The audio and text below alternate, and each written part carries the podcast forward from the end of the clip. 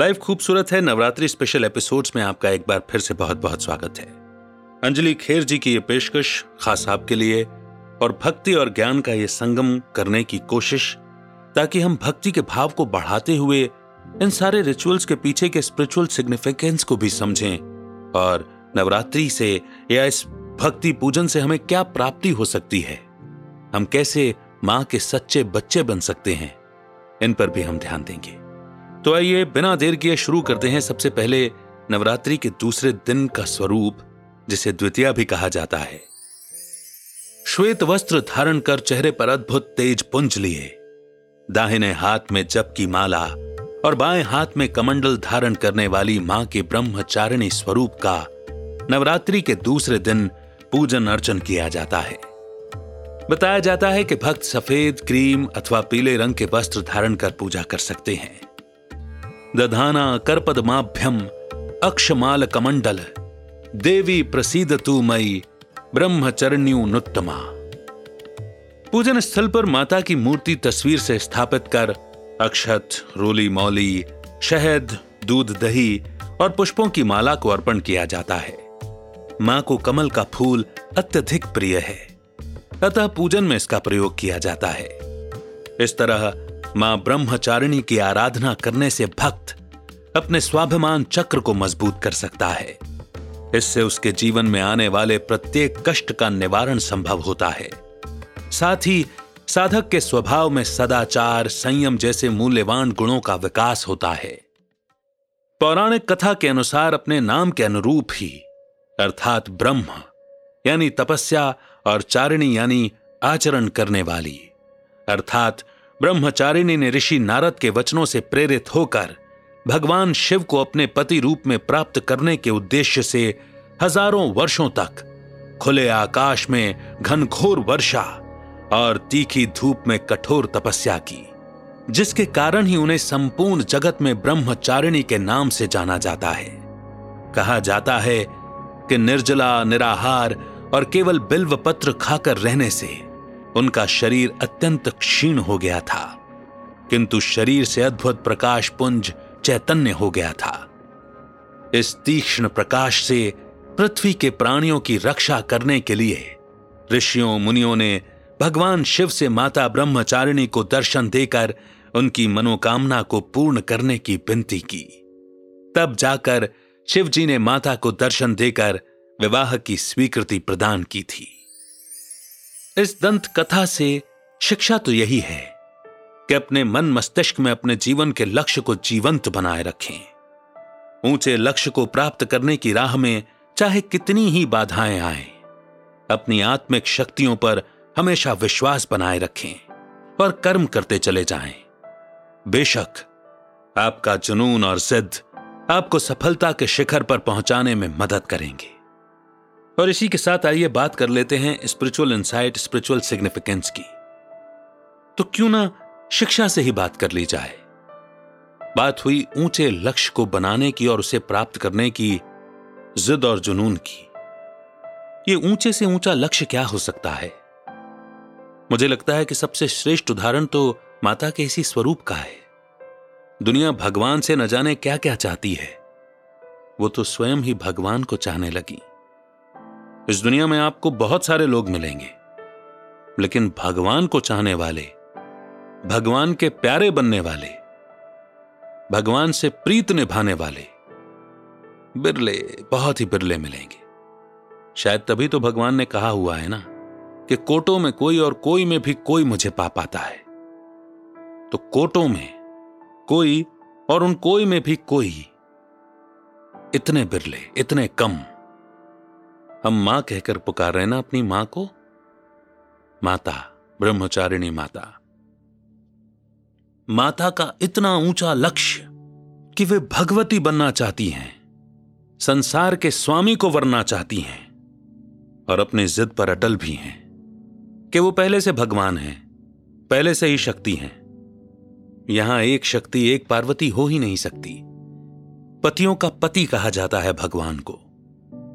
और वो ऐसा पति, जो पवित्रता का सागर कहलाता है, किसी बंधन में नहीं बांधता, मगर अपना बना लेता है, और स्वयं भी प्रेम के बंधन में बंध जाता है। कितनी ऊँची और कितनी गहरी बात है इसमें, मगर हम शायद कभी डीप जाने की कोशिश नहीं करते। ब्रह्मचारिणी ब्रह्मचर्य व्रत का नाम हम जानते हैं। मैंने आपको पहले एपिसोड में ही बताया था कि इतने सख्ती से पालन होता था नियमों का घर में। और क्या मेरे घर में, बल्कि पूरे भारतवर्ष में, नवरात्रि या कोई भी पर्व आता था ना? तो सबसे पहला संयम और नियम पालन किया जाता था ब्रह्मचर्य का। पवित्रता का व्रत। हम क्यों कभी इस बात पर विचार नहीं करते कि माता को श्वेत रंग ही क्यों प्रिय है? कल जब हम शैलपुत्री के स्वरूप का वर्णन कर रहे थे तो बताया गया कि श्वेत रंग उन्हें प्रिय है। आज जब हम ब्रह्मचारिणी स्वरूप का वर्णन कर रहे हैं, बात कर रहे हैं तो बात आती है कि उन्हें कमल का पुष्प प्रिय है। क्यों? श्वेत अर्थात बेदाग, शांति और पवित्रता का प्रतीक। और कमल का फूल? कमल का फूल तो खिलता ही कीचड़ में है, मगर कीचड़ से इतना न्यारा है कि वो पवित्रता के सागर और पवित्रता की राह पर चलने वालों को भी प्यारा है। अर्थात सभी देवी देवताओं को प्यारा है, क्योंकि देवी देवता भले ही जोड़े में दिखाए जाते हैं, गृहस्थ धर्म का पालन करते हैं, लेकिन इस गृहस्थ में जो धर्म, जो आश्रम शब्द आता है, आश्रम यानी कि पवित्र स्थल, उस पवित्रता का पूरा पालन करते हैं। आज गृहस्थ आश्रम नहीं रह गया, मगर इसी भारतवर्ष में गृहस्थ आश्रम हुआ करते थे और सभी भारतवासी निर्विकारी हुआ करते थे। आज जब देवी देवताओं का काल यानी कि समय नहीं रह गया है, तब हम देवी देवताओं की मूर्तियों के आगे जाकर के पूजन करते हैं, प्रार्थना करते हैं, गायन करते हैं कि आप तो निर्विकारी हैं, पाप हरो देवा। हम मूरख खल कामी पाप हरो देवा। हमने अपने आप को मूरख खल और कामी कह दिया और उन्हें निर्विकारी कहते हैं। लेकिन सिर्फ़ कहने तक, ज़ुबान तक ये समझ तक, बुद्धि तक इस लेवल पर जाता ही नहीं कि देवी देवताएँ निर्विकारी हैं। हम इस अज्ञानता में न जाने क्या क्या आक्षेप, आरोप और कलंक लगाते हैं अपने ही देवी देवताओं पर कई बार अज्ञानता में, अनजाने में। परंतु वे देवी देवता हैं। उनका हाथ सदा देने के लिए ही है। वे कभी नाराज़ नहीं होते क्योंकि वो इस राज को जानते हैं कि हमें अभी समझ नहीं है। हमारी पूजा करने वालों को अभी समझ नहीं है। और इसीलिए वो कभी भी नाराज़ नहीं होते। भले ही कोई भी विद्वान, कोई भी ज्ञानी पुरुष आकर के ये कह दें कि देवी को मना लो, नाराज़ हो गई, देवता को मना लो, नाराज़ हो गए, कभी नहीं। जो नाराज़ हो जाए, उन्हें देवी और देवता कहलाने का हक ही नहीं है। क्रोध भी विकार का अंश है और देवी देवताएँ निर्विकारी हैं। आसुरी शक्तियों को हरने वाले, आसुरी शक्तियों का अंत करने वाले स्वयं में आसुरी अवगुणों का अंश मात्र, लेश मात्र भी नहीं रखते हैं। तभी तो देवी देवता बने हैं। हम केवल मूर्तियों के लिए कहते हैं कि जो पत्थर छैनी हथौड़े की मार सह जाता है, वो देवी देवता बन जाता है। मगर असल में देवी देवता बनने के पहले के जन्म में, जो कहा जाता है कि परमात्मा नर को नारायण और नारी को लक्ष्मी बना देते हैं।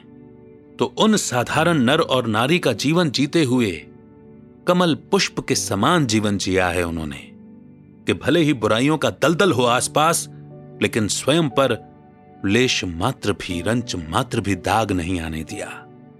पुरुषार्थ में, प्रयास में गिरना पड़ना भले ही कुछ भी चला हो, लेकिन अपने हर कर्म को, अपने हर फल को समर्पित करके चले होंगे। तभी तो ये देवियाँ हैं जिन्होंने संसार के स्वामी को अपना बना लिया और स्वयं भगवती बन गई। कहने को तो बहुत कुछ है इस स्वरूप के पीछे के आध्यात्मिक रहस्य पर बात करने के लिए। परंतु जरा सोचिए, लक्ष्य भी इतना ऊँचा कि भगवान को पाना है। नियम भी इतना दृढ़ कि जिसे तपस्या कहा जा रहा है, प्राकृतिक समस्याएँ नहीं झेली, सांसारिक समस्याएँ ही झेल ली। आज ही हमारे घर में अगर हमारे घर का सदस्य ये कहे ना कि मुझे भगवान से प्यार हो गया है, मुझे कुछ मत कहो, बस ईश्वर से प्रीत रखने दो और उसकी राह पर चलने दो। हम उसे पागल, बावला, नादान, न जाने क्या क्या कह करके उसे भगवान से प्यार करने से रोक देंगे। सोचिएगा, विचार कीजिएगा। बहरहाल नवरात्रि के तीसरे दिन में माता के किस स्वरूप का पूजन होता है और उसके पीछे क्या आध्यात्मिक रहस्य हो सकता है, जिससे, जिसे जान करके हम अपनी इस नवरात्रि को सार्थक और सफल बना सकते हैं? कि वास्तव में हमें माता के किन गुणों को अपनाने की ज़रूरत है? माता तो सदा दे रही है, मांगने की बात ही नहीं है। मैं तो योग्य बनूं? बात तो सिर्फ़ इतनी सी है।